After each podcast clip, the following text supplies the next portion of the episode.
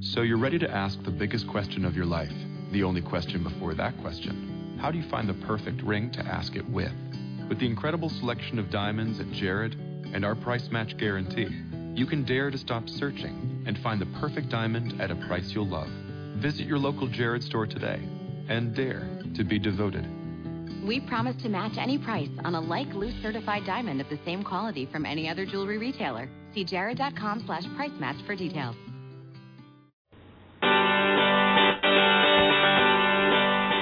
Hello, and welcome to Everyday Connection with your hosts, Rico Shields and Jane Victoria Norlock. Bringing your inner light to your everyday life.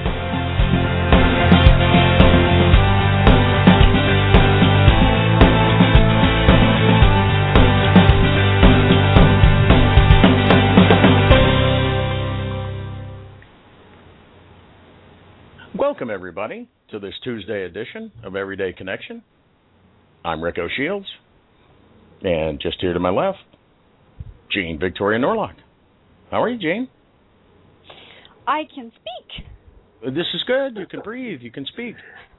I can, yes. It's very exciting after um, the challenges of the last show. Um, I'm, I'm quite happy to have my, my breathing capabilities back. And uh, sun has finally come out, and the gray clouds have gone away, and I have flowers now, and it's all very, very spring like at my house. Very spring like all of a sudden. That's very good. Yes, yes. We like us some spring. Yeah, and it's fun. Here in Houston, it's not so well defined, the line between, well, we don't really have winter except, you know, a few days here and there. And then this year in particular, it was stuff started blooming, I don't know, January, February. And it's like, what? what So month is this? Where's the season? What? What? so crazy. It's it it is so defined here. I mean, literally, like one day you go to bed and it's dead silent at night, and then the next morning you wake up and all you hear are birds, and then that night you go to bed and all you hear are crickets. So it's like one day that is all it takes, um, and it's everything just comes alive suddenly, and it's, it's they pass around the memo a and say spring, and Yeah, yeah, it's really um it's it's such an intense difference because it's so quiet in the wintertime. It really is. And I mean other than the wind, which doesn't really make that much noise. Um but the the animals and the insects and the birds really just pop out. oh, I bet they do. And because I I'm not a big fan of the cold, but one of the things I always thought was cool was like when you'd wake up first in the household and it had snowed all night and and and the wind is pretty much died down now, the snow's over and and and so you go outside and it's just it's like never that quiet except when, you know, cuz everything's covered. It's like I don't know, covering everything with soundproofing like a radio booth or something. It just Yeah. it's so quiet. It's like, oh, you, you yeah, almost and you'd really you'd expect out here in the winter there to be a great deal of echoing because there's no leaves on the trees. So you would expect the sound to echo through the bush um quite easily, but when everything is blanketed with snow like that, it it is. It's it's dead dead still and dead quiet and it's just um it's, it's very peaceful. But then spring comes and everything's alive. I mean, you're hearing animals rustling in the in the bush, and um, like I said, my favorite sound really to go to bed at night is the crickets, and and they start as early as six o'clock. They start, so it's you know it's crickets all night long, birds all day long. That's what I wake up to is the birds, and it's really kind of reminiscent of being in Costa Rica, except I was for going to say it was a little louder down Yeah. there, probably, but uh, not so much actually, and that's why I'm kind of shocked because I was expecting, I was expecting to think that, but the last couple of days, uh, where the weather has been really warm because it's been in the 20s here the last couple of days, and it's been loud, like really loud yeah, at night, and yeah, and it's it's awesome. I love it. Molly would I love, love it. My Molly would nature sounds. yeah, it's I, she has this radar thing she does with crickets that she 15 20 yards away she gets that head aimed and then takes off and leaps on them and eats them and uh, she'd go insane here, Rick, because they you just really they're they're all over. She there's, doesn't- There's well, she no might quit. directional. she might quit. She got it got loose from me one time when I first when she first was living with me here. Uh, we first got her adopted. She used to like to eat June bugs, uh, or for our people in the southern hemisphere, Christmas beetles they call them in South Africa. Um, and um, so she used to love to eat June bugs, June beetles. And Oh. one night she got a belly full of them and threw them up, and never eaten them again. So you know, maybe she'll get too many crickets one time, and I try to hold her to two crickets in a, a night. But if you don't let her get at least one, she'll come every ten minutes wanting to go back outside again. So Well, I'm telling you, I mean, I don't even think the dogs the dogs don't even notice it. The cat certainly doesn't care. Um the first the first couple of days with the birds and the cat was really entertaining because the the birds eat off of our deck and of course the cat was out prowling around and and lost the battle. I mean, I I've never I've yet to meet a cat that can actually catch a chickadee. They're too bloody fast. And we have cardinals and blue jays and and the blue jays just really just tease the hell out of the cat to be quite honest. It's like, ha, you're not going to get me. Uh and and now 3 days in the cat has just given up and is just watching the birds. He's not she's not even trying anymore to catch the birds. It's just the birds are coming to the deck and eating and the cat's lying like you know, 2 feet away. Cat's not moving, birds are eating. Uh, you know, there's so Cat, much cat's looking at the nature. birds, going, "Yeah, I know you. You can fly. I'm not trying. I'm not falling for this Yeah. again." E- Exactly. There's so much nature out here that it's kind of like the dogs don't even notice. You know what I mean? And, and Right, that right. that to me is really cool. That um, it, it's everybody just kind of exists in the same space, and nobody's really chasing anybody at this point. They're just enjoying being, and and so this is probably my favorite time of the year and my first experience in spring on this property. So I'm excited because I I don't know what's going to be in store for me because I'm I'm finding new flowers and stuff every day. Yeah, it is a big adventure. Go out with my coffee in the morning and walk around the house and see what new flowers and new plants have popped up because You go, "Ooh, who are you?" wow, You're it's gonna pretty. Be, it's going to be awesome. Yeah, so it's uh I love spring. It's awesome. What a wonderful time of year. Uh, there was a young So- squirrel out when Molly and I went out for our pre-show walk, and um, so I looked up and I said, "Oh, you're a young one. Well, welcome to Earth." And that squirrel turned and looked at me like, "You're talking to me, aren't you?" Humans, these other y- y- y- y'all don't talk to us. What are you doing? Even Travis one day I said spoke to one of the squirrels and it just stopped dead in its tracks and poked its head around the tree and just looked at me. He said, That squirrel's looking at you like you're crazy. And I said, No, the squirrel's looking at me like no human's ever spoken to me before. What are you doing? Yeah, you? I, Where'd you I come speak from? To all the, speak to all the squirrels and the birds and anything alive. I, Well, I speak to the bugs too. You, so you I was going to say, you speak to moths and they do amazing things. Uh, they do. when I talk to bugs, they do really cool stuff. Um, who knew that I was a bug whisperer? But there it is. Y'all can watch our Um, bug whisperer can- video on YouTube. The the the best was the moth, and we really didn't get any footage of the moth spreading its wings. I don't think, but No, we didn't. Unfortunately, a, a plain brown, well, very large, but otherwise plain brown looking moth, and you looked and stroked its little head and said, "You're beautiful," and it spread its wings and had these bright orange and yellow and black, and like, "Oh, you think I'm beautiful now, do you? Watch this." Yeah, yeah, it was really cool. It was very, very cool. Um, it's it's a lot easier to pet bugs in Costa Rica though because they're so big. See, so Yeah, yeah. you can actually. You know, I mean, if they see the finger coming, and I'm thinking they're thinking that it's not a threat. Yeah, You know what I mean? So, um. Exactly, exactly. That's you know. So this, You had it, the little one, very cool experience. And, it landed on your finger and then flew in place. Yeah, it was. It's it's a video worth watching because just because it was such a cool experience, and I've never had that happen before. But It was. It was a lot of fun. it was a lot of fun. A lot of fun. And uh, speaking of fun, Speaking of fun, speaking of fun, How do you know We have, my real uh, name?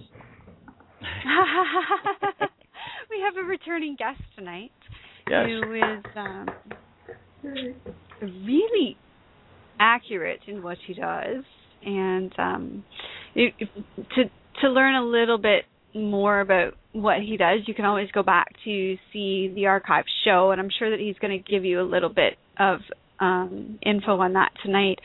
Oh, yeah. But uh, he's come back to tell us how he got to get where he is, and how he stumbled upon this amazing gift that he's now offering to people. Yeah, the So the journey to get there is got to. That's always juicy. Yes, absolutely. we like the journey. Absolutely. Absolutely. So, welcome back, well, thank Stefan. you. Thank you. Uh, it's a pleasure to have you. You're such a light-hearted, giggly person, so it'll be lots of fun. Um, and you know, my use, my first question usually is, "Who on earth are you, and what do you do?" So we'll just run with that, and you can answer it again because I know you've already answered it once, but the answer seems to change. I find. Well, okay. Who am I and what am I doing? What was the question again? No. You know what I? Who on earth are you, and what do you do? Who on earth? There, there we go. Can I read? a- Can I read a little poem that I just came flish, fl- flipping up here? Sure. Absolutely. Crystalline, crystalline being. I wrote it a long, probably when I was in Kauai, I think in 2009, 2010, and it was uh, just a little shorty, just a clip, and it just says "Crystalline Beams of Light" by Stephen Charles Coutts. Crystalline beams of light, a common family joined by a distant star. We are participants in this divine plan of ascension for all. Um, we are an extreme event that has never ever been done in the universe so far. Crystalline beams of light, our our path has been varied and and and has cut us down like trees. Understanding has been scarce, scarce, and pain plentiful in waves. How how are we to know just how important the task in something so extreme? Crystalline beams of light, each star of seed, hand chosen and perfect for the task. We need not be fixed. We are we are not broken. In the greatness of love, ascension for all. That's it. So, I, you know, I, I'm still Cool. as far as I've, uh, I think all of us have been getting these little messages, and they don't always um, jive with what we've been trained, what we've been taught, who who we've been, the culture we've been raised in, the religion we've been, been raised in, or or adopted. Um, so this is like who I am. Is my journey is really been about my journey back to soul center, to soul essence, and getting back to my own. And and in that journey, I've um, found out that part of my uh, one of some of the most uh, amazing um, experiences that I uh, get to have on this planet is actually helping other people uh, realize the same. So um, I can't. I for me, it's like I can't imagine doing anything that's more that's not it's more fun than uh, looking into somebody's um, divine essence and, and watching them uh, watching them awaken and, and feel their own joy of being themselves. And uh, so, last I want I do want to say this a little bit. Last time I got off the, the your show and I was going, you know, I was like kind of like um, kind of like too too informational. I mean, that's really like I kind of felt like that. And I just so tonight, who I am is I really want to come from my heart more, and uh, I can't think of uh, two I'd rather do that with. Well, well, that's awesome because that's kind of what we were leaning towards was a little more of the story of who's Stefan and how did you end up discovering these and and because this really sort of is a marriage of different systems and and um, synthesis in, in your your own uh, combination. And uh, uh, it was a jam-packed show last time with uh, with uh, for those that missed it, it basically read me live on the show. Um, I had not had the reading before, so had no earthly idea what was coming. and uh, um, which is one in and of itself is to get a, a soul reading and just let it go out over the air. But that's the way we do things around here. And um, but we would like to hear a little bit more about how you got there. Okay, so um, yeah, because the accuracy of it is so intense, and I mean, Spooky almost. it's it's it's it's definitely a gift. You know what I mean? So every time we have somebody on the show who has an amazing gift that they're they're presenting to the world, the story on how they stumbled upon their gift is always fascinating. you know who I am, who I who I was last week.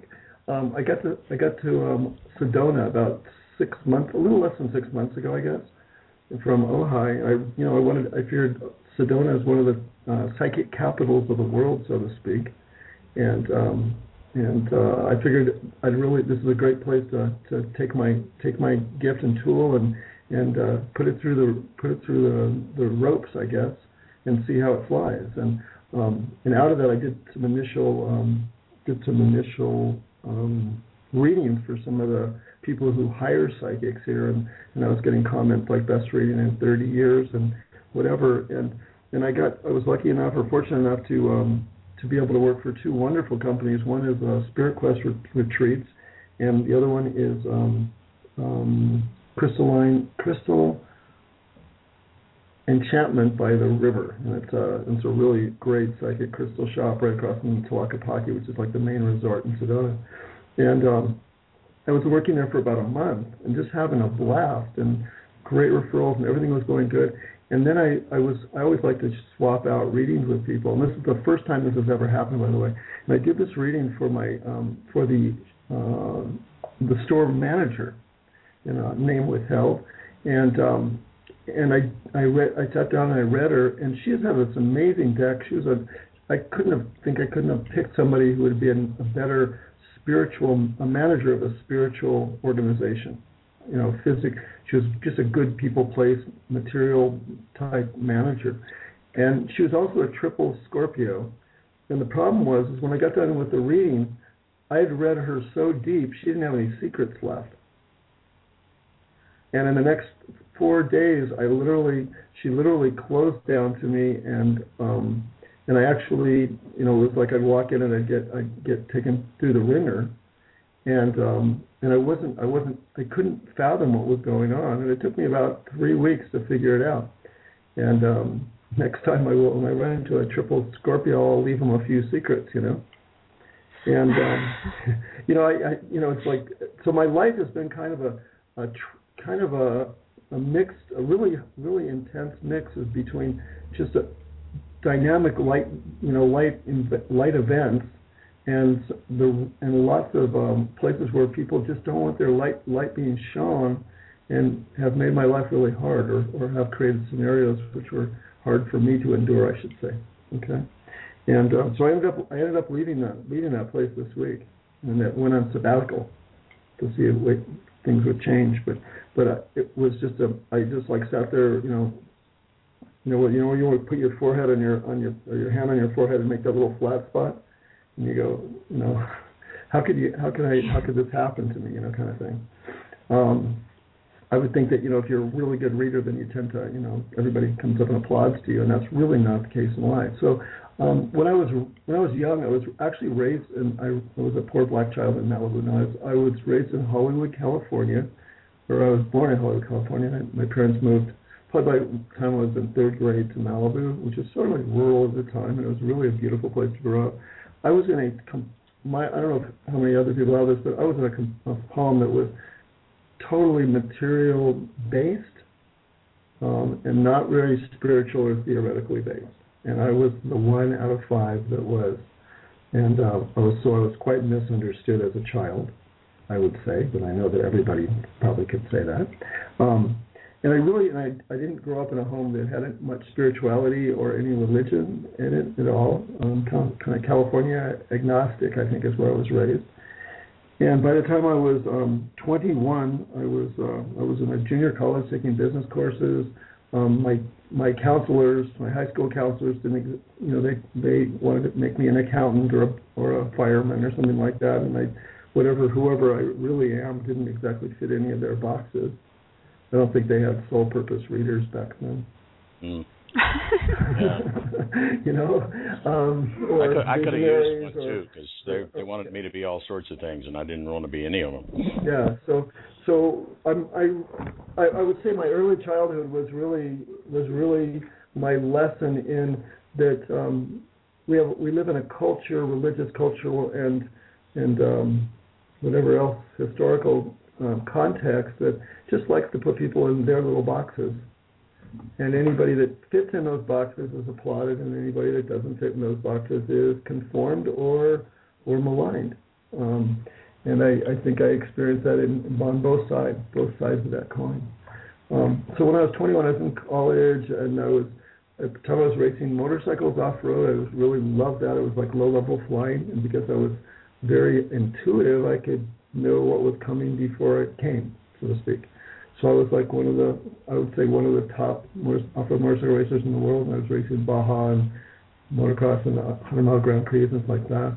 And I was down in the Baja Desert, um, and I was pre-running this one section on weekends before the race, just so I could get to know what the what the know the course a little bit. And I'm out about an hour and a half out, and I had about another hour and a half to go. Um, I was by myself. I had a two and a half gallon gas can strapped to my waist. I had a pint of oil, and I think I had a canteen of water. It was about 115 in the shade, and I was just kind of seriously just taking taking care of business and making making tracks, and um, and not really thinking about anything other than just getting the job done.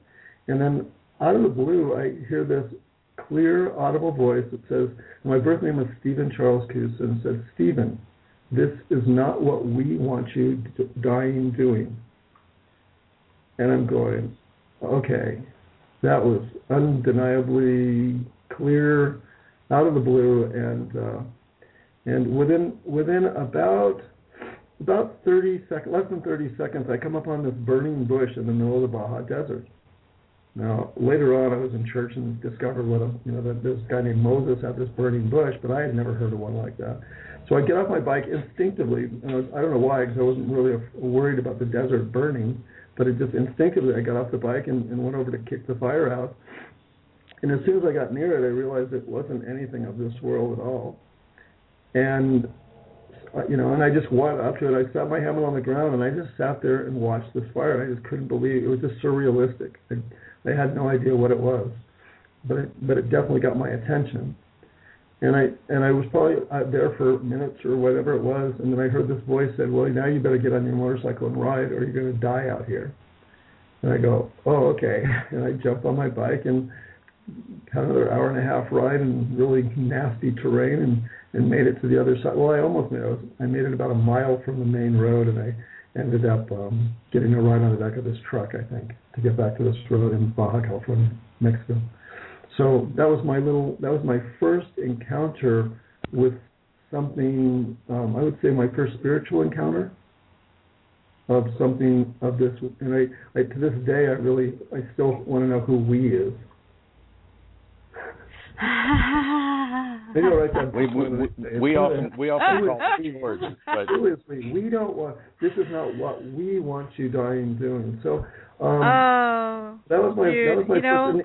Go ahead the the we question oh mm-hmm. man i remember that question well that came up when i wrote my second book because i was the complete opposite of you and i'm really curious how somebody with absolutely no spiritual background at all could possibly not um, think they um, were losing their mind well i yeah kind of integrate the concept of the burning bush into um you know into this as an okay experience. So that that must have been an interesting thought process. But it, for me, it was when when I wrote my first book. It was I and he, and and you know, it was coming from a Christian background because that's how I was raised. And it uh-huh. wasn't until I wrote my second book that I and he became we. Wow. And so I went through that whole who the hell is we saying um what do you mean we? What? What? Who? To we? Who? We is us. Is is they? Is them? Is and I. So I remember that so well, and um, it was such a wonky transition to have to make to go from from that Christian understanding of of God to a different understanding right. of the Creator energy. Um, so how did you like? I mean before okay. we get into the next step, how did you How did I handle How that? did you know what? deal with that? Okay, so number one, what I what I do, and when you're you know when you're making you know a 300 mile ride and you're in harsh scenarios at high speeds or whatever, you are number one focused. Okay, and I was mentally focused, mentally alert. Um, it wasn't like I was you know sitting on a curb or something. I was um, fully involved. It wasn't at full. I wasn't at race speeds, but I was probably at at least half to three quarter race speeds. So I was really alert and, and you know, one little rock emits one little rock and you're on your head. So I was I was pretty grounded at that time if you would if that makes sense. And and number one, I didn't have any I had nobody talking to me about spiritual things in my life. I had no Christians or Mormons or whatever knocking on my door. There was just simply I was just in school doing business. I was racing and I was doing my other, you know, my friends, whatever. So it was really, so it was, it was so out of the blue, and it wasn't intermixed at all with any of my, with anything that was cultural or historical for me. Does that make sense? So I think in that regard, it, it might have been easier for me to handle that. Um, now you didn't voice, grow up with the story of the burning bush, and so no, I saw never, it, think, never, "Oh my God!" I'd never heard of, a, of Moses and the burning bush before. I, I don't know, you know, whatever. I was, you know, that just wasn't part of my thing. In fact, the first time I was in a Christian church, about four and a half.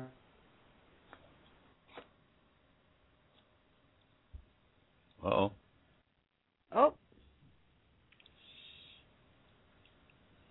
About four and a half something. Four and a half something. Oops. Skype has now decided to say there's a problem with this call. And I was like thinking, yes, we know that. Please hold on while we try to get the call back. Um, Absolutely. Maybe we should take a brief break and we can call Stefan on his phone or um, something. Yeah. We'll Acts find like a way it. to get him back. It acts like it's ringing, but we will find a way to get him back. And um, uh, so, break. Uh, burning bushes. Uh, she's a miracle walking. Sure. By Ina V. She is. And uh, we'll be back in just a few minutes with uh, more from Stefan Kutz. Stay with us, folks.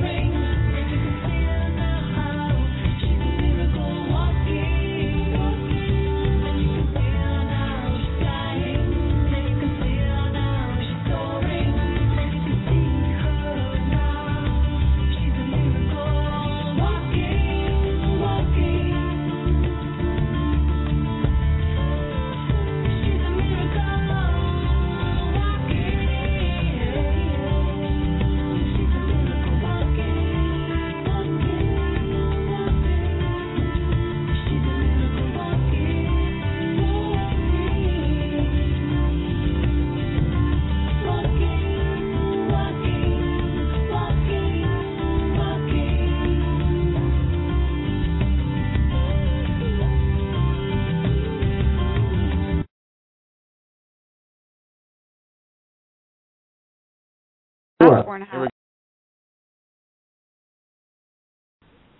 half. Welcome back, everybody. That was our dear friend Ina V with Miracle Walking, and uh, uh, just like the Miracle Walking, we have the Miracle Talking now. We're all back together on the phone, so this is good. Yes, indeed. And and just before we lost um, Stefan, he was uh, explaining how he didn't have any any spiritual background Nobody at talking all. to you about it, none of that. And Yeah. no, really no. focused at that kind of speed. And I used to drive really fast when I was young, and I know what you mean. You you, you really don't notice much that's not right in front of you. Yeah, so you know, what, I think the miracle was I'd gone that far without ever having a Jehovah Witness knock on my door or something. You know. I mean, I really, I really was. Somehow I was like, you know, Southern California, just the void kind of thing. Um, religious, um, the religious folks didn't, you know, didn't venture to Malibu much. I guess I don't know what the deal was. So, um, but I, so this is, and I really didn't. And when I, so I got back on my motorcycle, I rode, got to this final, got to my destination, and my dad was not somebody to talk to that about that stuff with. In fact, I didn't have anybody in my world at that point to talk to about that stuff. So I just kind of stored it in my heart and pondered it. And the the bottom line is, I think that every I think most of us are on a spiritual journey at this point, or have realized that we all have an inner voice, an inner knowingness, and that voice just rang true to my inner knowingness. Um, I, I knew that it was so random that it wasn't something I just you know I was pondering or trying to work out, and it was and the voice to me was undeniable, and I've heard that voice many many many times since then. Um, and um, Yeah, it wasn't like you'd been watching sci-fi your whole life, and then now you see a UFO. It Right. like you had the example. Like, Right. I, I remember. Yeah. I just. I. You know. I just never knew. I. In fact, my my mantra for about three years is I have to go find out who can talk to me through my helmet. You know.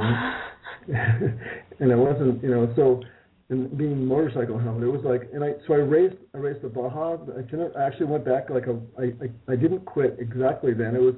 That was like. Um. That was my passion. I loved riding and racing. It was just uh, such an amazing um, Zen kind of zone that I got into when we did it. And um, my younger brother and I raced, and, and we finished out of 500 cars and motorcycles. We finished 18th overall in the Baja 500 the first time we went down there. So that was really, really good. I raced one race after that, about six, maybe a couple months later, and then I sold my motorcycle cold turkey, and I didn't ride again for probably at least another 15 years. And, Wow. and um, later on, and can I skip? I can skip forward, right? Later on, um, Absolutely. skip all around.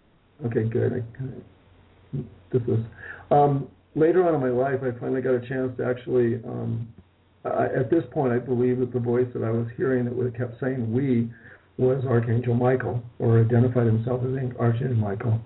And later on, I, I said, "What was that all about?" I said, "I loved racing. Why did I have to quit?" And he said, "Well, you were gonna you were gonna break your neck and die instantaneously within the year if you hadn't quit." And I said, "Oh, I'm glad I quit." And then, uh, and then I, I said, "Well, what was that burning bush? What was that burning bush about?" And they're really angels. I put anybody uh, talk to angels. In my perspective, they're they're benevolent, uh, unbelievably benevolent. They're they're um, clear, egoless as far as their true. They're in their true essence, and they they don't always. What they don't say is as important as what they do say. And I said, okay, so what was that burning bush about? Am I some kind of Moses or something? And Archangel Michael just laughed, and he said, uh, he said, no, you're not a Moses. We just wanted to get your attention. I said, yeah, you sure did. It it worked. Yeah, you know, it's like I'm going, you know, like that's like what is it hitting a like a 20 ton bomb on a on a open a beer can or something.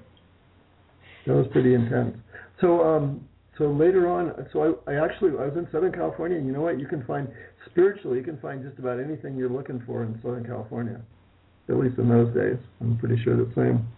Um, and I just went around exploring. I just wanted to know who, you know, who, who, where's, where's that other realm? Where is that other realm at? And I didn't really have much guidance at that point. And I stumbled around a little bit, and eventually um, I got into uh, working with a, a guy named Harvey Diamond and a guy named uh, Tony Robbins hmm and and he was our little sales manager our little company and we were um we were bringing the book fit for life and the fit for life seminars which was the original kind of the kind of the, i think the real roots of the raw food or or um or veg vegan diet, vegan diet. Um and fasting and and juicing and whatever. And uh, that was back in the late 70s and i did that diet for about 7 years and uh, during that time, I got married and moved up to Northern California. Um, I was um, doing tech repair up in uh, Northern California, and then I eventually um, had I had accepted. Oh, I went in. I, about three years after this, I went in a little uh, Missionary Alliance church in uh, Westlake Village, California, and eventually went up and to an altar call and went and accepted Jesus as my Lord and Savior and it was a powerful time in my life, and it, was an accelerated spirituality time. And um, within three years, I was pastoring a Calvary Chapel church in Northern California, and um, all sorts of, you know, they were kind of charismatic. I mean, they were still they were working in the gifts, but they were kind of anchored um, anchored in the Word of God, so to speak. But they were also um, operating in the gifts in a, in a kind of a lower key than maybe a Pentecostal stuff. And All sorts of energetic healing stuff was coming out of me at that time in my life, and you know, people were falling down under prayer, and you know, and people were getting healed, and all that stuff. And I was even weird. I was too weird for even that group. You know, it was. I mean, not because I was not real or whatever, but it was. It was hard. It was hard to understand what was going on in my life. So I just kind of came into. I think I came into the planet with a lot of juice. I think, just in wiring. Um, and I did that, and then about a year after I was pastoring, I get I get the second really uh, second big voice, big message from Archangel Michael, and he showed up, and I remember to this day exactly what it was. I showed up and he said, "Stephen, Stephen, what are you doing?" It's kind of like what you were saying, Gene. Who are you? What are you doing here? Well, he said, he said, Stephen, what are you doing? And I go, you know, the first time he came to me, I was this heathen, you know, racing motorcycles in the dirt. And uh, so the next time I, I figured I was a little better prepared to talk to angels, you know, or whatever. And I said, oh, I'm I'm teaching people about the love of God, about peace, about forgiveness, about all, you know ancient prophecy and ancient wisdom, and I'm all excited. And he he I I didn't it wasn't visual. I actually felt him pat me on the head like placatingly, and said, "That's nice, Stephen." and and and in that moment, that moment said everything to me. It was like, oh dang, took another wrong turn, did I? Sounds sounds like Michael to me. oh, oh my god, it was is just such like a Michael that's nice, moment." Steven. He goes, he goes, that's not. This is not what we called you to do. Oh. and I think I I think I oh. went from my exalted, you know, I, also, you know, ego kind of state, or whatever, and down into this shrunken little kid going, "Oh dang!" Yeah. And I yeah, laughed those, about that a lot. It was really hilarious. Well, it's it's very fun. so- it is funny because cause here's Oh you know Michael basically saying to you, "Oh yeah, who you saving now?" kind of thing, you know. it's it's ah. and even you know, than that, it was just like I was just doing like back to my culture. I was just doing what I thought was religious or what I thought was spiritual, and that there was nothing wrong Right. in that. And I didn't. There was no. There was no need. I, that's why I laugh about it now. It was like but he was. I would. I would walk in and say this. I'm sure I walked in and said the same thing to people now. Um, but he was just. He was coming from his clarity, and I was coming from my illusion. And he was just gently kind of. And it was very gently. He could have hit me over the head with a two by four, but he, he just patted me on the head. and it was, I'm thankful for that. Just very and, Michael. And, and um and just and then I said I'm going okay great. You know well I you know I love doing that you know racing and I got pulled out of that and now I'm doing this and I'm having you know a whole, you know it took me a while to get into this you know this gig you know and I, I was I really love helping people. I love serving I love um bridging gaps for people and um and I love giving people a hand up. And so so to that degree I really enjoyed what I was doing. And um but then so then I said okay I'm just kind of like okay, what is it then? You know, I didn't say that, but I was sure thinking it. And I waited about maybe 10 seconds, and he said, he said, Steve, he said, Stephen, when you're older, you're going to anchor a mighty move of spirit in wisdom. And I really didn't understand what that was, but I was just at the point. I was, at that point, I was just excited that I was going to get. I was going to last to be older. You know what I mean? Yeah. I don't know if you've ever been. You know, that's. I think part of part of a lot of um, unique spiritual journeys are these places where you just go. You know, if this gets any, the heat goes turns up anymore. I'm not even going to be here. You know. So I was just really what I heard more than anything else in that was you got a long run. You're going to be here for the long run. And uh, later on, when I was in Jamaica, that was a life. Um, that was something I had literally hung my life on, and uh, it and it held me, kept me through. Um, maybe you can tell that some other time. But um, so that was kind of what was going. But I really didn't understand what that was, and that was that was like um, almost 30 years ago. 30, 20. So it was 28, 28 years ago is when is when he said that. When Archangel Michael told me that and um, and it wasn't until um, like two, about two and a half, about two, about two and a half years ago, that I when I after I was into this project for a while, that I realized that it was actually that that um, that anchoring a mighty move of spirit, that move, mighty move of spirit, is the awakening that's going on in this world right now, and it's been planned for for eons most likely, and it's going to become huge and that that it needed to be anchored not just in common culture, history, and and whatever, but it needed to be it needed to be anchored in, in ancient wisdom.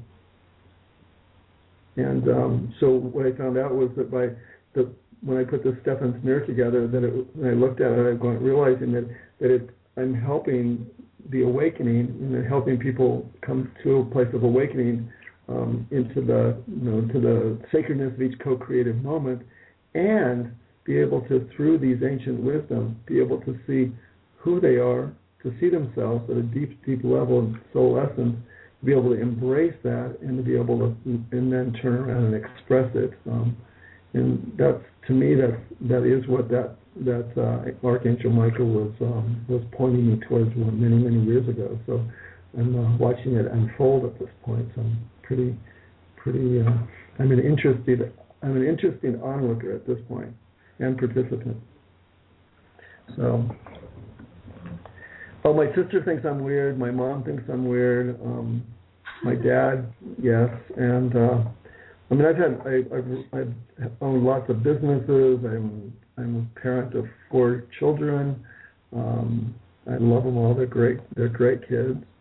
Um, I've had all sorts of rich experiences from from even uh, Rotary member and uh, Chamber of Commerce board member and blah blah blah all this stuff. And so I've kind of had a wide spectrum of events in my life, but um, but the this deep spirituality calling that seems to have intertwined me with Archangel Michael is has um, has been a has been a def, defining defining um, thread, I would say.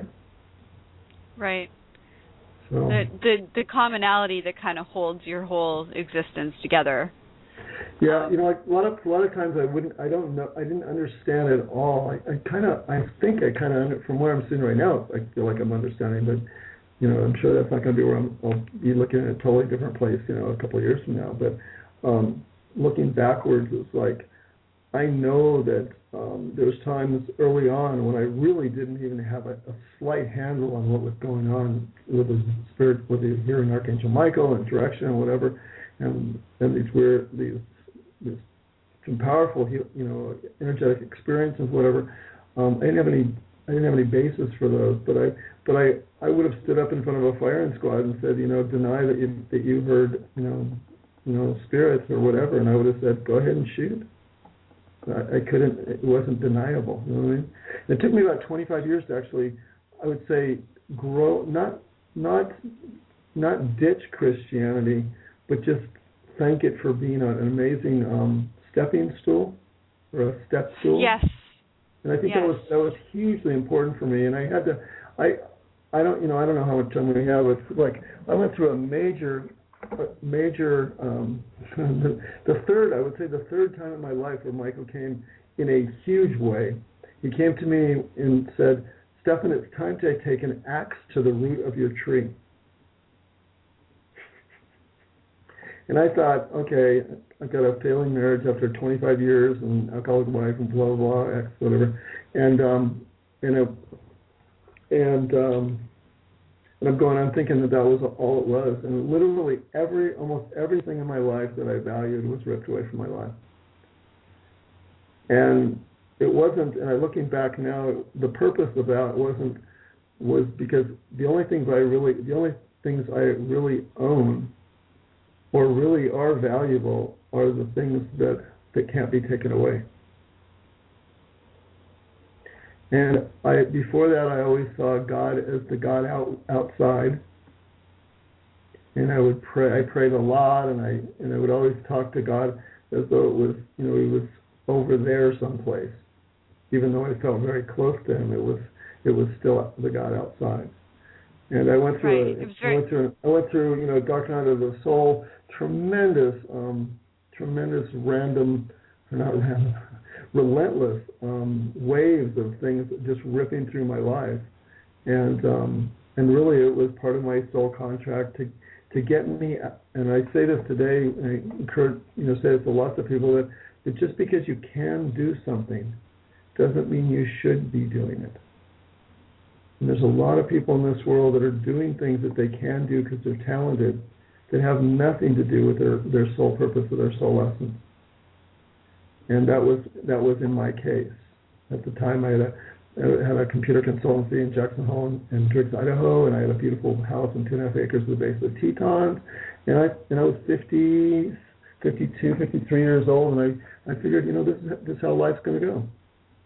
But it really had nothing to do with my my divine calling for being here, and it, and it had nothing to do with um with what I with what I was really wired to do and I, you know, and I, and to this day, I still quote Jesus, script, you know, quotes. Um, and I, one of, you know, I still think that that there's immense um, power and and and wisdom and beauty in in His words. And I, like, there's one, there's one scripture that said um, where Jesus quoted as saying, um, "What does it profit a man if he gains the whole world and yet loses his very soul?"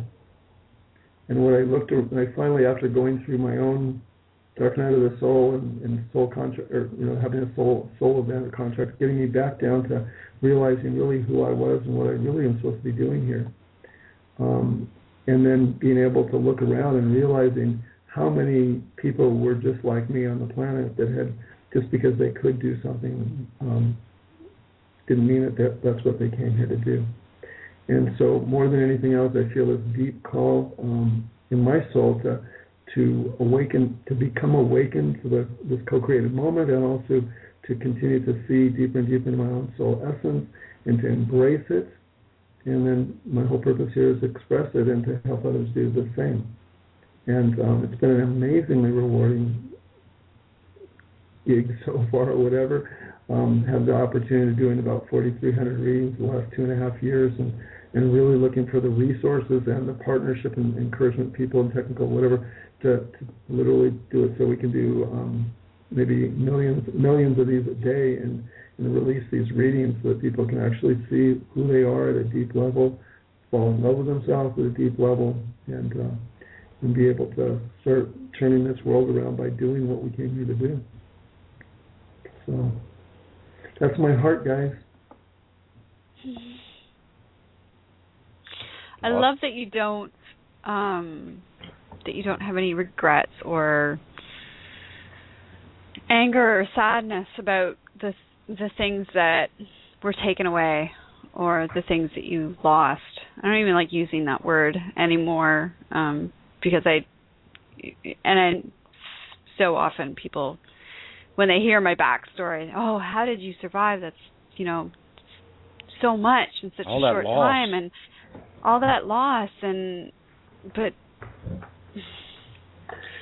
it, it's not i mean in one respect i suppose yes it, it it can be considered to be loss but in the process of the losing i gained such a sense of self Yes.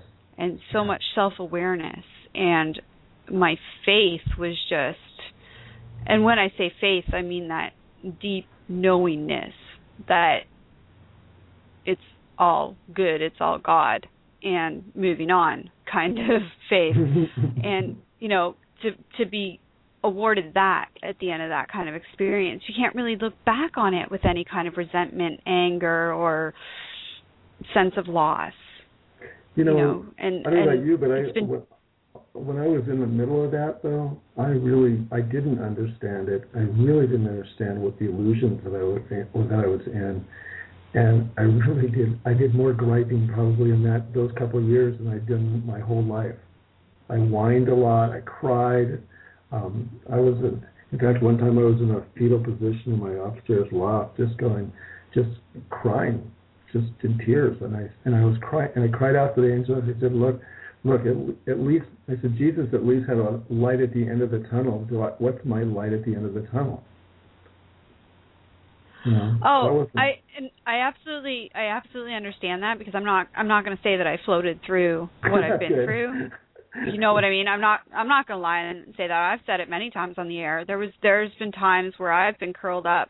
I remember shortly after we finally managed to get my parents buried and I got home and I got I'd been in school for about a month and one weekend I just found myself on the bathroom floor curled up in a ball and I must have cried for hours hours mm-hmm. and I was begging begging for death I was like saying would you just please I can't do this anymore. I've I've I've been through enough.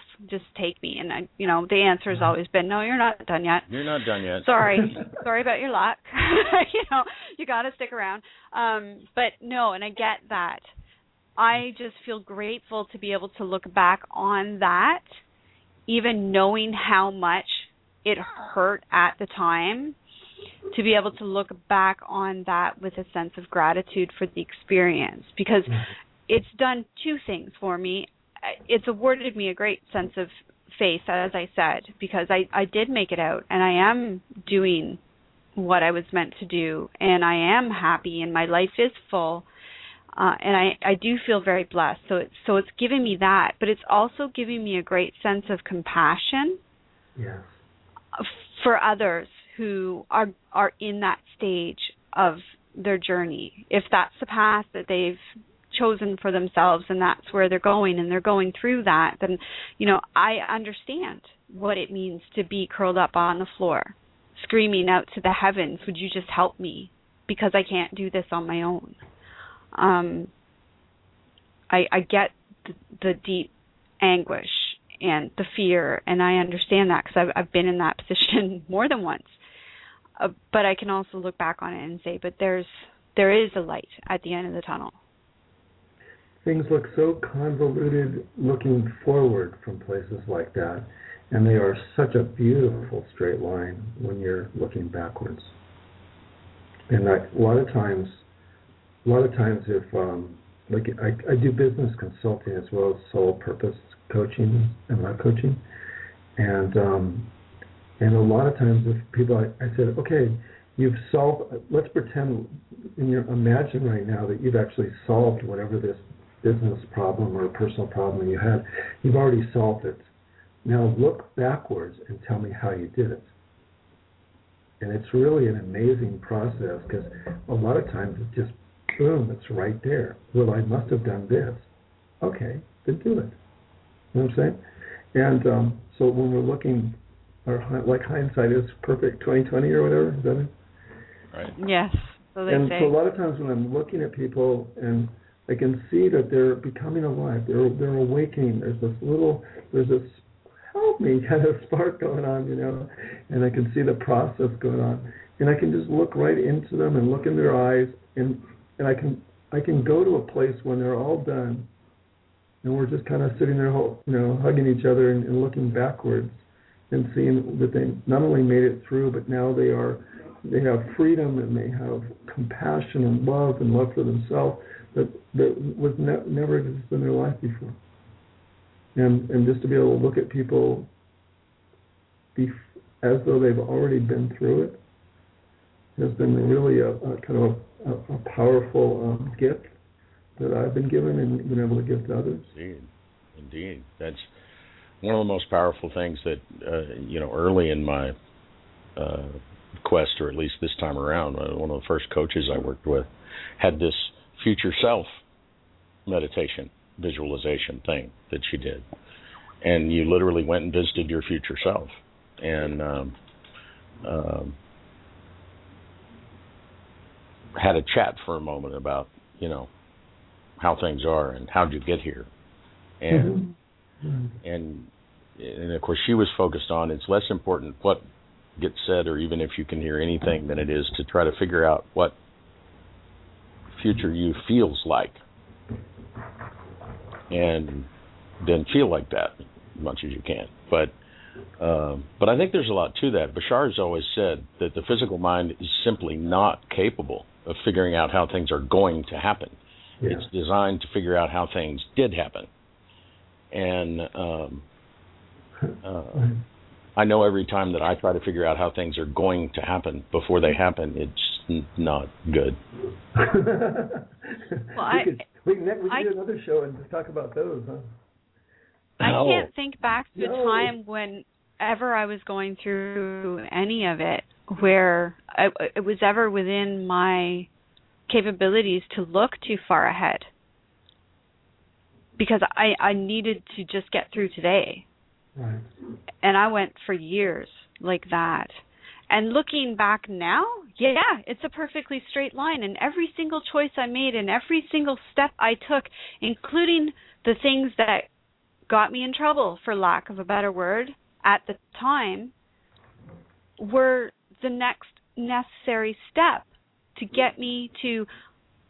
I mean, it's it's literally a path of of perfect stepping stones, a line of perfect stepping stones. But on each and every one of those stones, I couldn't see past the the next stone. I, I wasn't capable of it. All I could do was try and get to the next step, and that's that's all that ever mattered. Because as soon as I tried to look beyond, it just didn't seem doable. It it felt so impossible at the time to to look too far ahead. Um so it's like some you know, Indiana and- Jones thing that you you get across and you look back and you say yeah. that was okay, but you know in the middle you're convinced you're going to fall off and die any minute. yeah. quite literally and and so it's it's it's fascinating in in hindsight is 2020 in retrospect you look back and go yeah it all makes sense but while you're going through it it doesn't always make sense. There's a whole lot of what the hell is happening right now? Why? Why me? I think was probably my my biggest Oh, question that i always always asked was why me? This is ridiculous. It's got to stop. By me.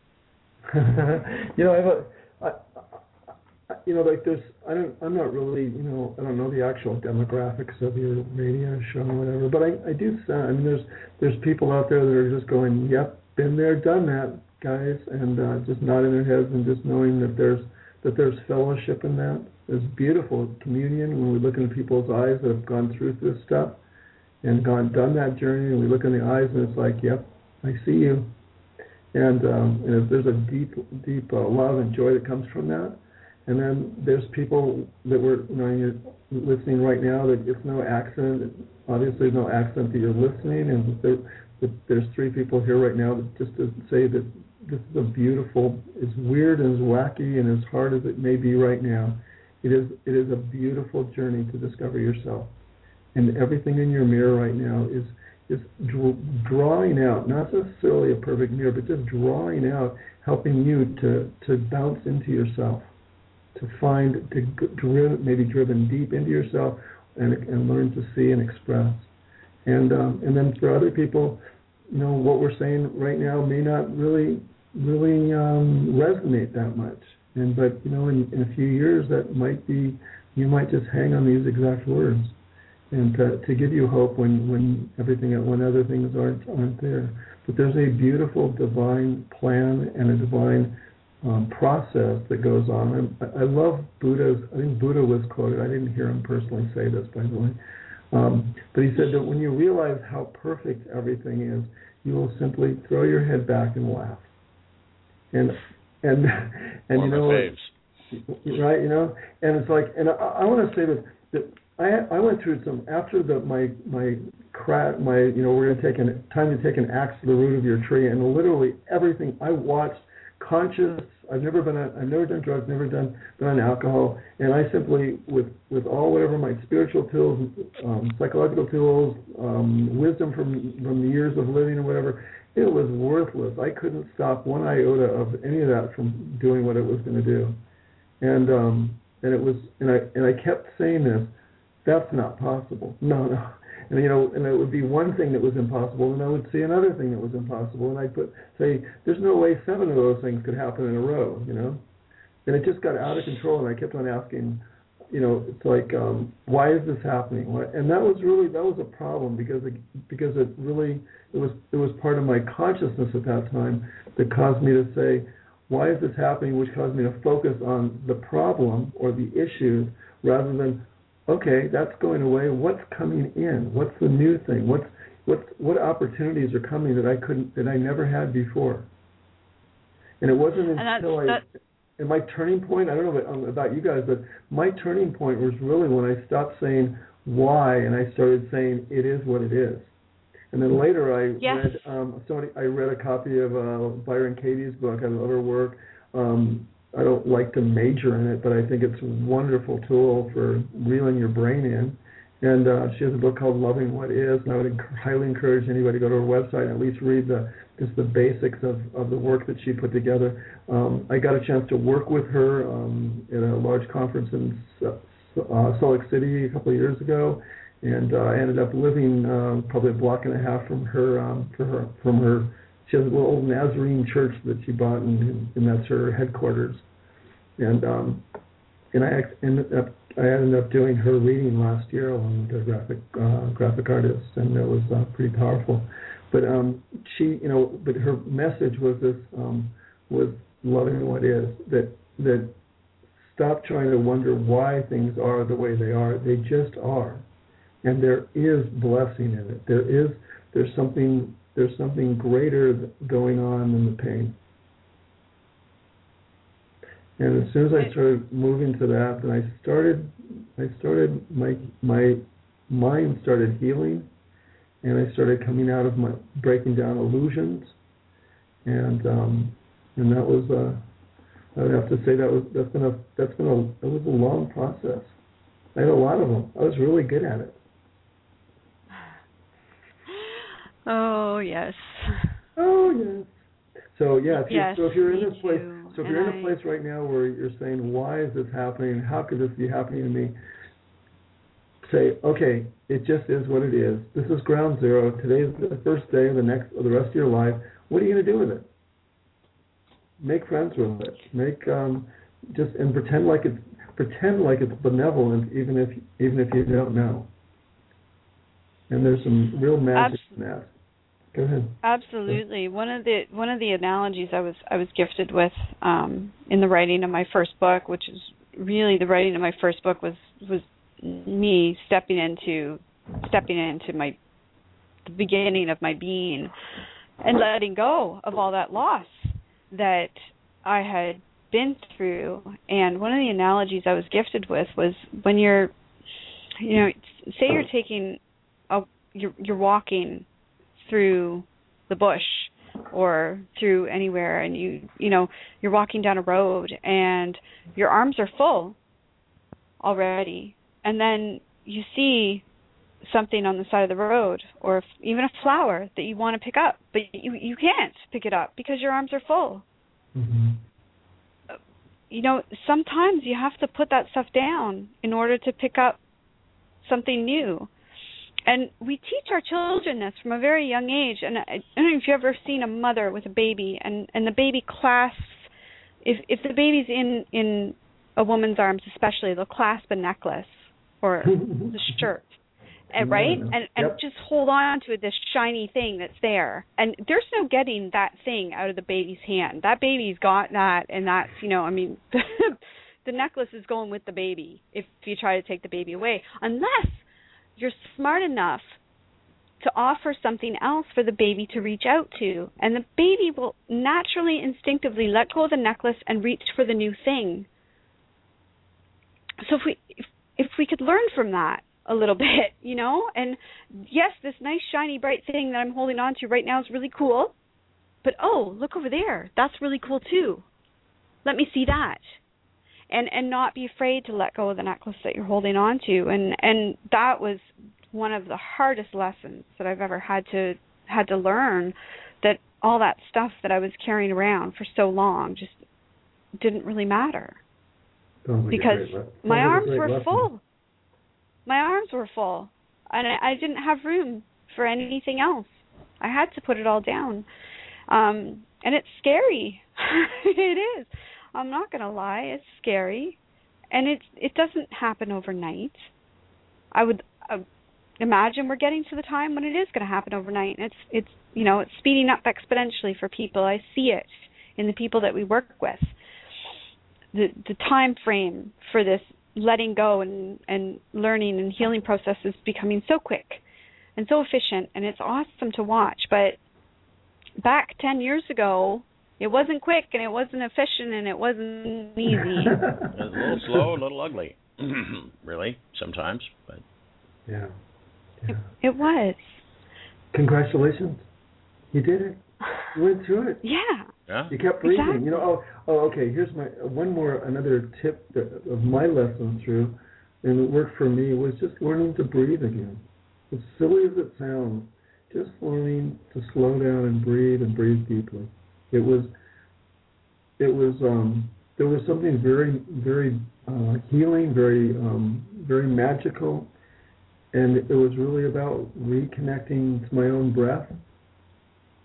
And you know, I don't have a pattern or anything specifically to teach anybody, but but just just learning to just breathe and breathe deeply and just learning to breathe through something. If something's painful, just breathe with it. Don't resist it, just breathe with it. And usually what happens is the pain usually passes quite quickly there. Like if we try to I learned that we I learned that if I try to protect my heart, then it just creates walls and contains the, the junk rather than just opening my heart wide open to feel or experience whatever it is that's going on and just breathe through it. Just go, yep, it is what it is. It is what it is. And um and it was really it was was probably one of the maybe top ten most exciting things I've ever learned in my life was just to have um really heart heart um crushing news and to be able to just open my open my heart to it and breathe through it and realize that an hour later there was no pain, um, there was a, a clearness of presence, and, and there was an appreciation for for the times that were. Does that make sense? Oh, it does. totally makes sense And um, It I, I, I totally was so, makes sense I don't know where we got this habit of the not breathing thing, but it, it it's like on our show. There's times I'll I'll literally say after one of our guests has said something particularly profound, I'll say, "Okay, breathe, everybody," because we- we- people do. We've and I'm sure we must have learned it somewhere because infants probably don't do it, but. You know, some new news information, something is coming. We all get on the edge of our chair and quit breathing. Weird. you know, But- you know when the when the Hawaiians when I spent time over in Hawaii, they they came up with a name called Haole, which is without breath or without spirit. hmm And they used to greet the Hawaiian Native Hawaiians would greet each other by putting their forehead in, forehead to forehead, and they would breathe in and out together. And that was with breath or that with spirit. And um, and when the when the white man came um, on these ships, they they didn't have that breath. They didn't they didn't understand how to share that breath. And that's what it, and they call them haole, or Haole. without, without breath. Yeah, they still use that greeting in uh, Yeah. Maori society. Usually they're kicking you, kicking you down the street. Sometimes. Ah, okay. well, but the Maori society in the South Yeah. in New Zealand, they still do that. Touch foreheads and noses and breathe. Yeah. And uh, Yeah. uh, in fact, that's kind of that's uh, my understanding anyway. I've I've only visited, not lived, but that aloha is is literally alo is face and ha is divine breath, and Yeah. so aloha was originally an invitation to do just what you've just described. Yeah.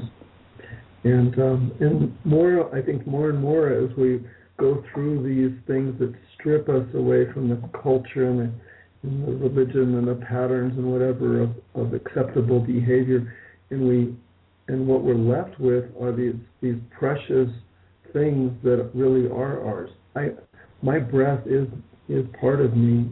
Um, it's you know it's it's what can't be taken away until it's really taken away. You know what I mean? When it's taken away, I'm I'm I'm out of here. So um, there's like, what do you really? What is? Who, who are you? And so who is Stephan? You asked that. Um, I'm my breath. I'm my heart. I'm my. I'm I'm this. Um, I'm I'm a I'm a co-creator in this um, beautiful beautiful um, experience called life in the in this human plane, this 3D plane, and it's um, and it's breathtaking. It really, I think it's uh, that's a nice term, huh? Breathtaking. Um, and breath giving. I would say. Yeah, it's like an, and naps are really important too. Is it nap time yet, guys? Oh, Would it be okay? Could I could I do a little a little um, little blurb for my the soul purpose thing? absolutely. Absolutely. So I would love to share, you know, just briefly that that I was able, when I was over in Kauai, um, going through this process, and it was, and uh, I got sent there angelically. I don't want to go into that, but actually somebody else bought the airplane ticket for me to go there, and uh, and I ended up on the same day there, prearranged when it was three months before that. It came to me in a dream, and it was that was pretty out out of the out of the box too. And um, when I'm over there, and Hawaii is just a tr- Kauai is just a tremendously um, healing place. I think that's most people's experience that they're just going to be with the land. And I was actually living in a place called Kapa'a or Kapa'i at the time, up in the rainforest between uh, North Shore and Lihue, the airport. And um, during that time, I was just pondering a lot. I was pondering what's going to take for us to have an age of enlightenment. I really, you know, I've been on this planet doing what we're doing now for a long, long time, and and I was just wondering when that was going to happen. And I and I, and I was pondering what what's it going to take. And the more I sat with that, the more I realized it wasn't a, a new political system. It wasn't it wasn't a new religion. It wasn't a new um, you know a guru or it wasn't a free energy. It wasn't um, whatever. It was um, what everybody really we we couldn't have one of those new age of enlightenment unless unless everybody self loves. And I go, okay, that's pretty simple. I said, so why not? So I want to. What can I do to create a tool to help people self love? And as I sat with that, and and um, what came to me was that that if anybody can ever could ever see their own divine essence, then self-love is a natural byproduct of that. Because we have plenty of self-love books, and everybody knows that they should love themselves. But as long as it's all based on external stuff, what your wife or mother or dad or boss or friends say about you, or what the world says about you, or what your how, how what your car's like, or whatever, all that external stuff, if that's the basis of our value or or who we are, then it's really hard to love ourselves. But if we get a chance, if anybody gets a chance to see their own divine soul essence during their lifetime, it is a life transformative um, process. And um, so I, I said, okay, that information's got to be here. How do we, how can I, how do, how do I, how do I create something to help people see their own soul? And I went researching ancient wisdom systems, and eventually came up with about 12 systems. And I wrote 6,000 lines of computer code and I took these beautiful perspectives, energetic or vibrational perspective of a person's birth name, their actual, their current first and last name, and their birth date, and I created algorithms, which is mathematics, um, to understand the vibration that each person is. And, and I really was just looking at um, this law of attraction. Well, my name was attracted to me because my essence vibration um, attracted it. So by knowing what that name is, getting back to the vibration, I was able to find that, find out, um, identify or reverse engineer or get back to the, the core vibration or the vibration of love, so to speak, that each person's unique. and um, and from there I, I I put my own name when I got done writing the program, put my own name and birth date and first first name and last name in it, and I sat there with my jaw dropped down for about a half an hour, going, "Oh my God!"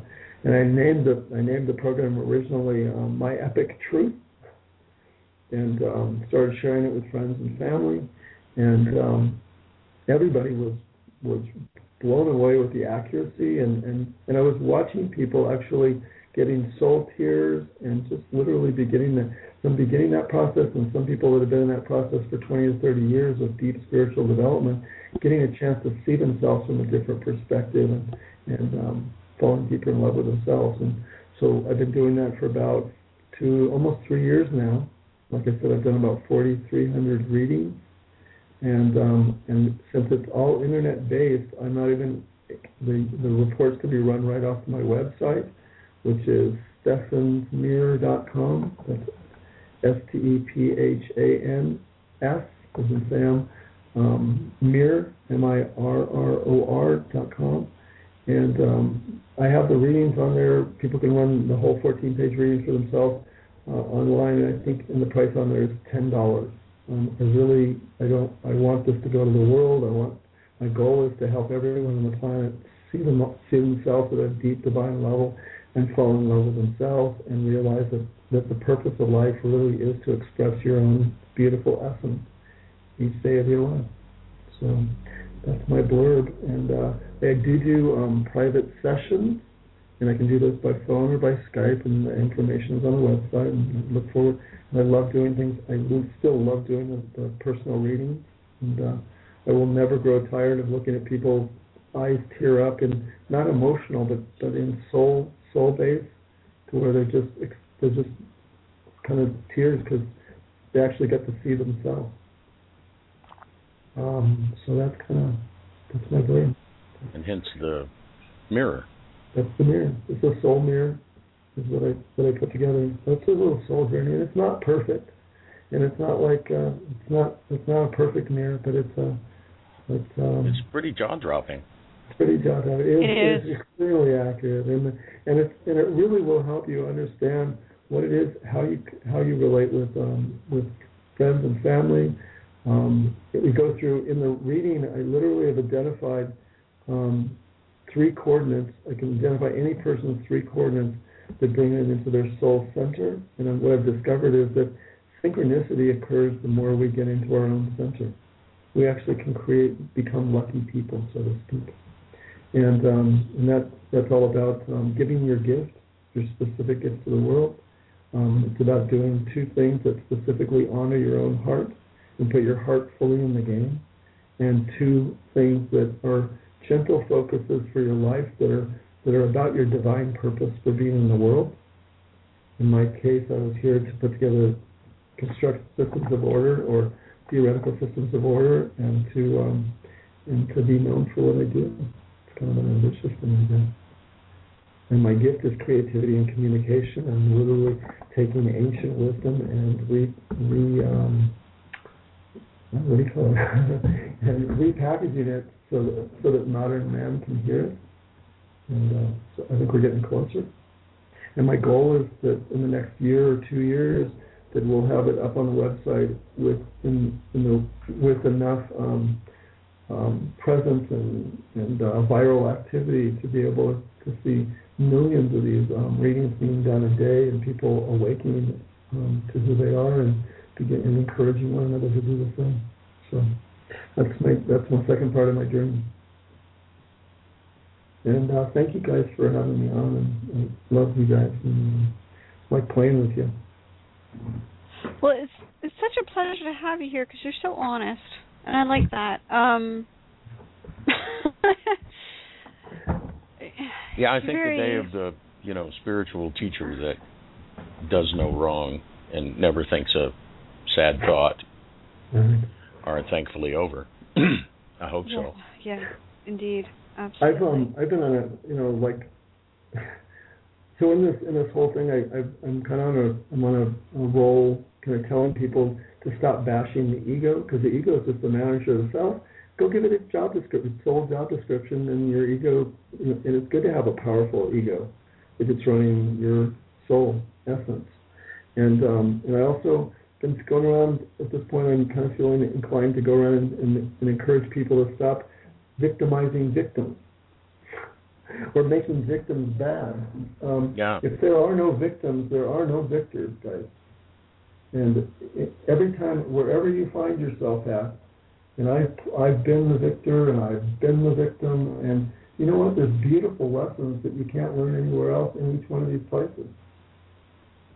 So if you're in a victim role right now, then then be in it, learn it, learn what the lessons are from that, and, and just because it's a it's a gift, it really is a gift. And if you're in the victor role, then learn the learn the lessons there.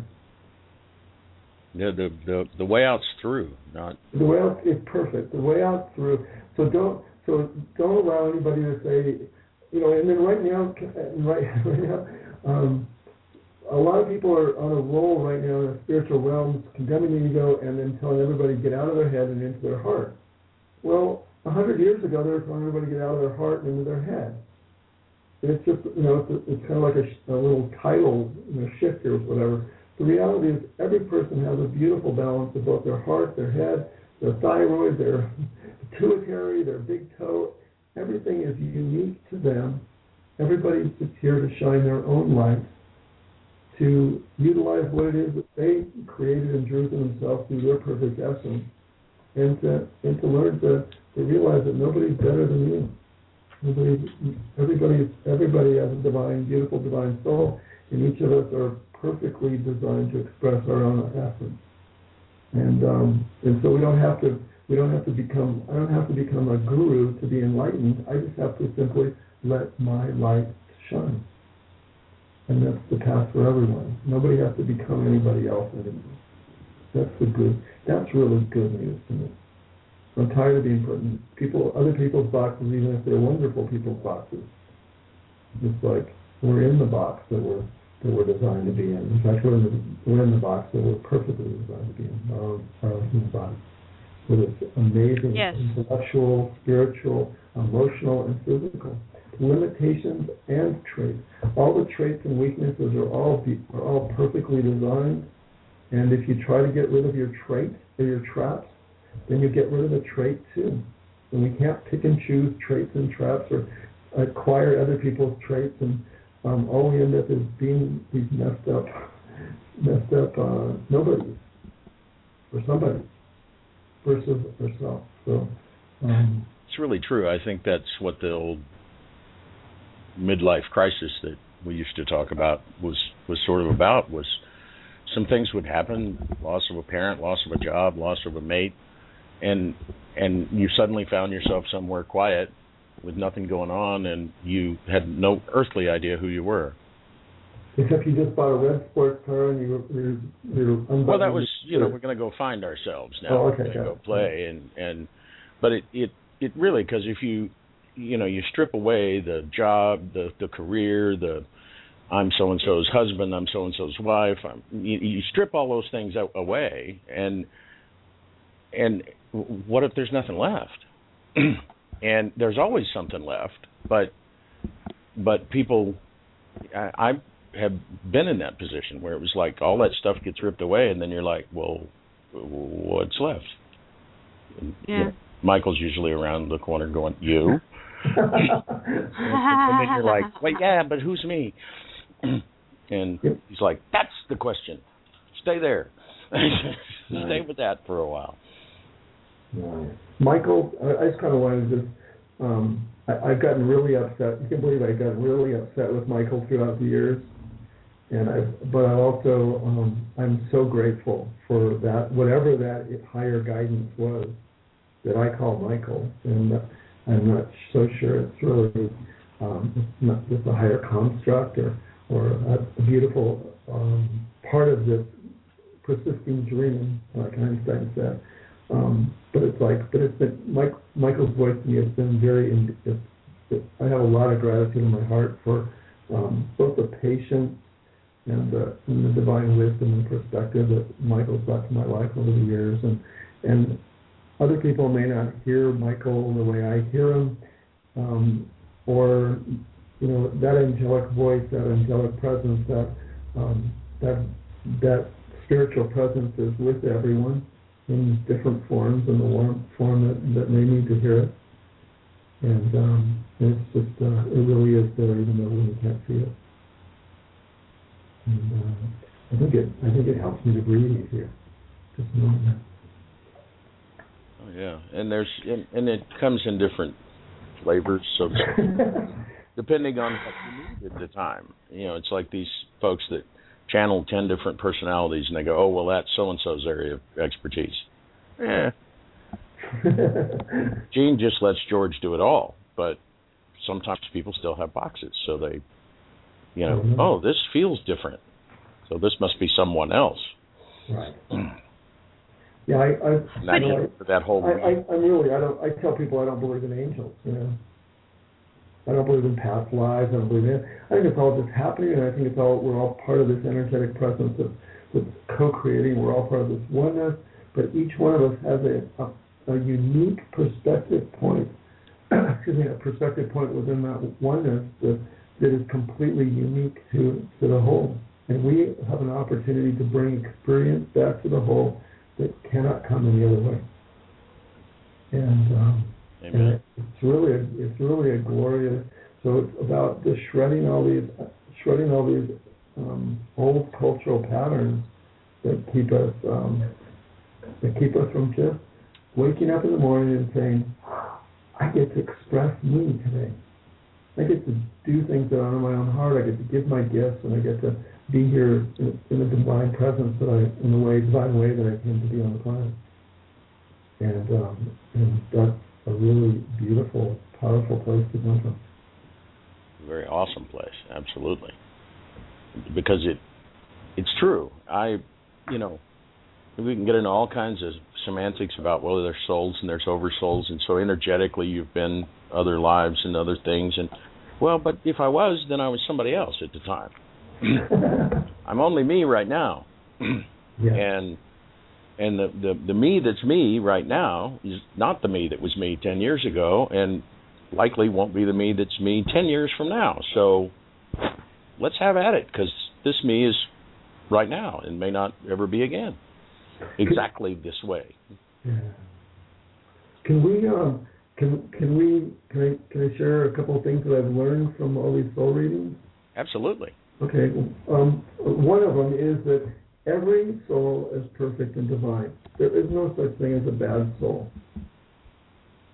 There are people out there who are not, who are chose choose not to be themselves, choose to try to be somebody else and do and bring another thing. That do a lot of lousy things on the planet that are painful to others or hurtful, whatever. Um, you know, but there's no such thing as a bad soul.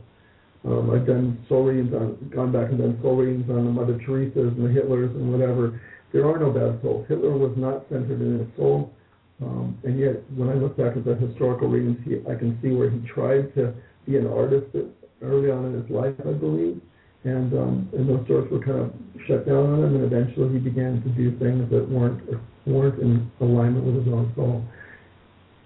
Everybody's physical body is a gift, and I and people go, well, what about people who are you know diseased or people that are that have um, physical deformities, whatever? I go, you know, I probably would have been arguing along with you, but I just got done watching a YouTube where this guy this this guy um, was going around to school auditoriums and um, and and talking to teenagers who are all judgmental about themselves, about their zits, or or about being critical about not being beautiful, or being you know that they're not perfect enough or whatever.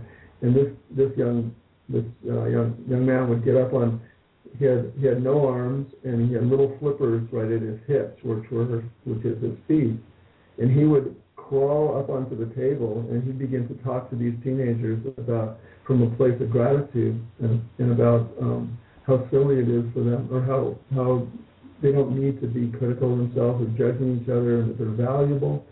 And these kids, they just broke right through. And this guy has such an amazing life right now of expressing his deep soul essence of setting kids free to self-love. And he, in that platform, he actually discovered his own platform. Does that make sense? And every single one of us has the perfect platform to express our own divine soul essence. And if we're judging it based on whether it looks like everybody else's or that everybody else's standard or norm or what's beautiful or whatever, we're missing the whole point. Who we are is perfectly designed to express our soul essence. Find out your soul essence and go and, and realize that your body is perfectly designed for that. Another thing I learned was that um, was that a lot of times when I when I used to meet people and I would feel a very a closeness with them, like I like I was had and we'd go, oh my God, we must have shared past lives and whatever. I went back and did readings on on a lot of those scenarios, and and with and with other people who were experiencing the same, and I discovered that when people have parts of their essence that are in common, in other words, they have the same types of perspective, and they have a, they have a natural understanding that because they perceive a certain way, they have the same types of experiences, and they have the same understanding for each other. So there's deep understanding even though they haven't met before. Does that make sense? Sure. So a lot of the times when people are saying I have this, I'm, I had a past life experience with you and this and this and this, I would actually go in, pull their charts, and be able to see how the, exactly their who they are now is lining up lines up with with why they feel that closeness that they feel. So um, that was kind of an interesting byproduct from that. Um, what else? Um, oh, also I learned about I learned about archetypes, and each person has has kind of a basic storyline, which is which is a unique pattern of of being in life that comes out of um, the tarot in my readings, and it really has a it really um, helps a person understand um, how they show up in the world, why they are the way they are, why people treat them the way they do in many many realms, and that this ancient wisdom has a, a lot of um, a lot of power and being a lot a lot of wisdom to empower us to be able to fully embrace who we are and, and live it in a, in a fuller way. Um, what else? Um, oh, yeah, you, you might not be who you think you are, but you're really awesome. Yeah, that's exactly the case. In fact, but you know what? Almost or everybody might not be who you've been told you are. Right. You know what? A lot of people, when I when I finally get down to looking at their this triangle, this this gift, their gift, how they empower their own heart, and how they honor their own heart and, and their destiny in being here. When they look at that, that's where the soul tears come, or that's where this big aha comes from. Going, I that's what I've been hearing. That's what I've been. That's what's been keeps coming to me. And uh, for a lot of people, it's just a beautiful confirmation to play to play life big. Oh, I really am one of those. Okay, I can go do it. I just sometimes we just need a little extra encouragement, but always because the only power my reports have is that they're is that they're actually a lot of times they're saying the same thing that your soul's saying. It's just hearing it from an outside perspective, from a different perspective. And um, let me see what else. Like makes Um, it okay. Synchronicity. Oh, here's one. Um, I learned really early on. This was just like the most powerful thing I've learned today. Was that if you can envision a world right now where there's one postal system, it's the world world postal system or whatever, and that's the universe and how it brings people, resources, and opportunities to us. Okay, this is the matrix, so to speak. Um, and the and the world postal system or the matrix is always trying is always in the process of delivering our mail. And whatever address is on that mailbox is the address is the mail that you get. Okay? So what I discovered is when people are giving their gifts, when they're honoring their own heart by choosing to do these specific things, and they are walking, you know, keeping a gentle focus on their ultimate divine purpose for being here, then they're then they're they're holding to a vibration, which is like putting your having your correct mail address on your mailbox. Okay?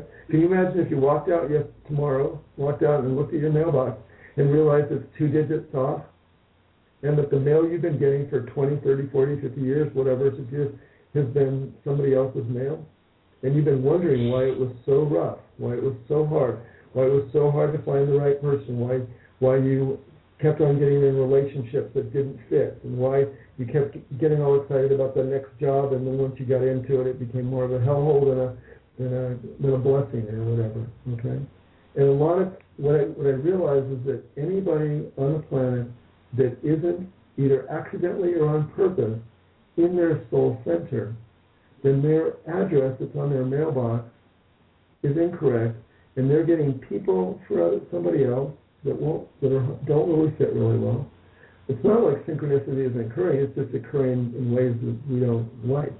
Okay, so and then what I found out is that anybody that is in their accidentally or on purpose is in their soul center, then they're now. Oh, oh I'm sorry. The the people that aren't, they're they always hold the same thought. They always the result is that they always believe that they're broken and that they need to be fixed and they believe that the universe is broken because obviously it's a lousy postal system.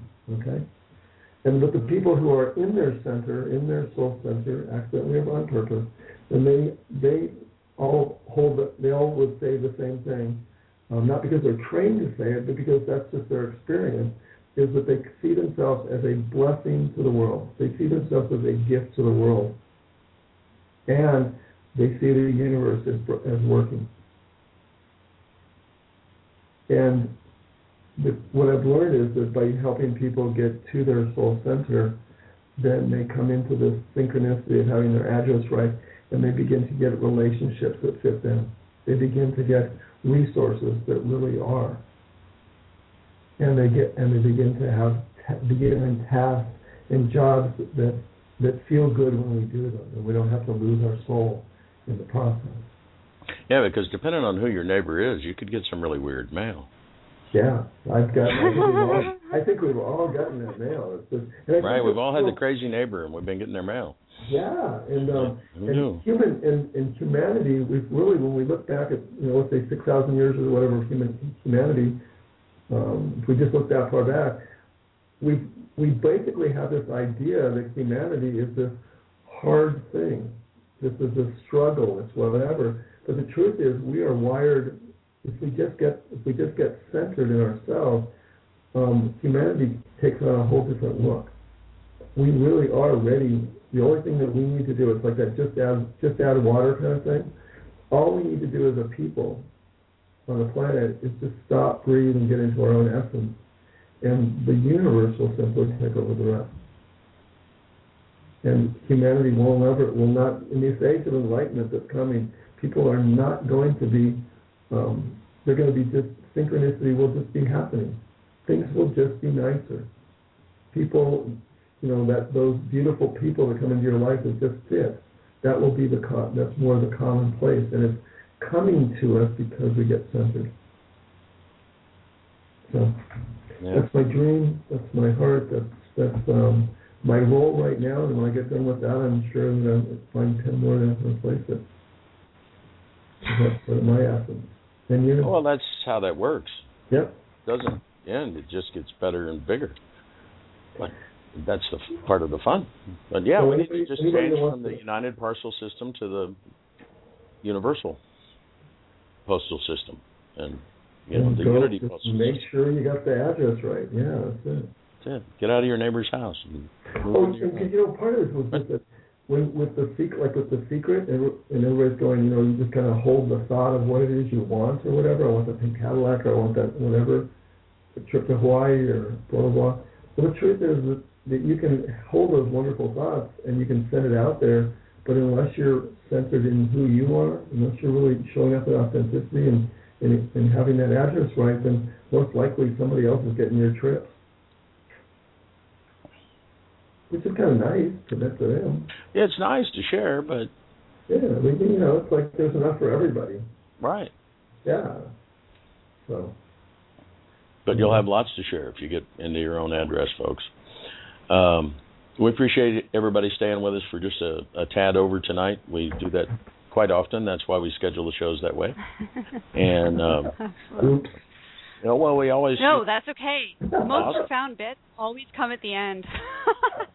the best best sound clips come from the last 15 20 minutes um we do hope that everybody will join us again on Thursday. Um, we're going to chat about sacred geometry, and if geometry or math makes you crazy in your mind, stop, take a breath, and understand that Charles Gilchrist will be with us.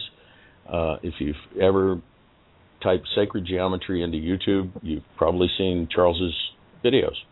Um, almost three million views now, I think, for his catalog of videos, and he just has this talent for making sacred geometry understandable, making it click. Gene, you had an aha moment the last time he was here, and he was only I able to talk for about 15, 20 minutes. And so we're going to have a, we demanded to have him back for a full 90 minutes so that we can uh, take advantage of his brilliance in communicating that subject. That, of course, I I, I like math and geometry, and I've Yeah, always thought it- that uh, other people don't because they've been told they don't. Because it's fun. Math and geometry scare me, but um yeah, there was something that he explained, and I did. I, I everything kind of clicked into place for me. So if it, I'm of the the mindset that if I can have an aha moment uh, with regards to math and geometry, then anybody can have an aha moment. And uh Charles has a great way of of making it simple just makes sense when he speaks. So it's going to be a fantastic, fantastic show. So we do hope that everybody will join us for that, and of course, we will have links up on the archive uh, for tonight's show. Uh, again, uh, the best way to find Stephan's Mirror is simply www.stephansmirror. That's S T E P H A N S M I R R O R dot com. Uh, and of course, we're at everydayconnection.me because it's all about me, no matter which one of us me's is reading it at the time. Uh, so again, uh, get over your uh, geometry bugs by joining us on Thursday. And uh, he's a, an amazing fellow uh, photographer, artist. Uh, it won't just be geometry; that's just one of his things. He's also an expert in mandalas. So uh, we're gonna we're gonna have a lot of fun. And um, uh, until then, To your mother, to each other, and especially to yourselves, stay connected. Good night, everybody. Good night.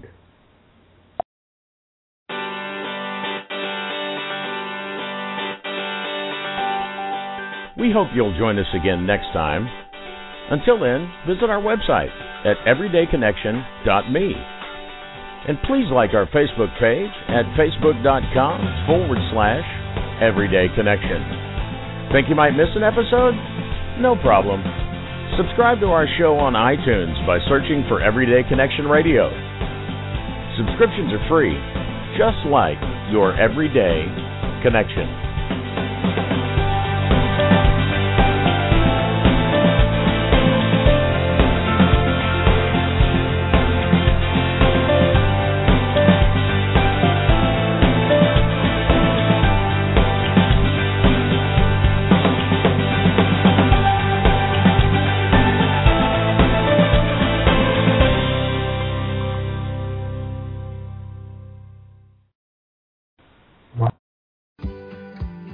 The chance to use reliable energy to grow your money with the Dominion Energy Reliability Investment.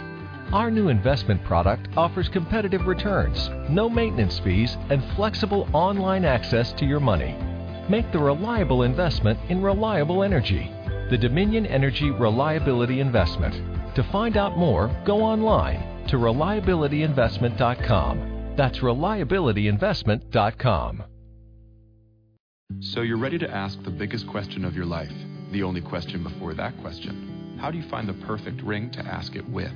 With the incredible selection of diamonds at Jared and our price match guarantee, you can dare to stop searching and find the perfect diamond at a price you'll love. Visit your local Jared store today and dare to be devoted. We promise to match any price on a like loose certified diamond of the same quality from any other jewelry retailer. See jared.com slash price match for details.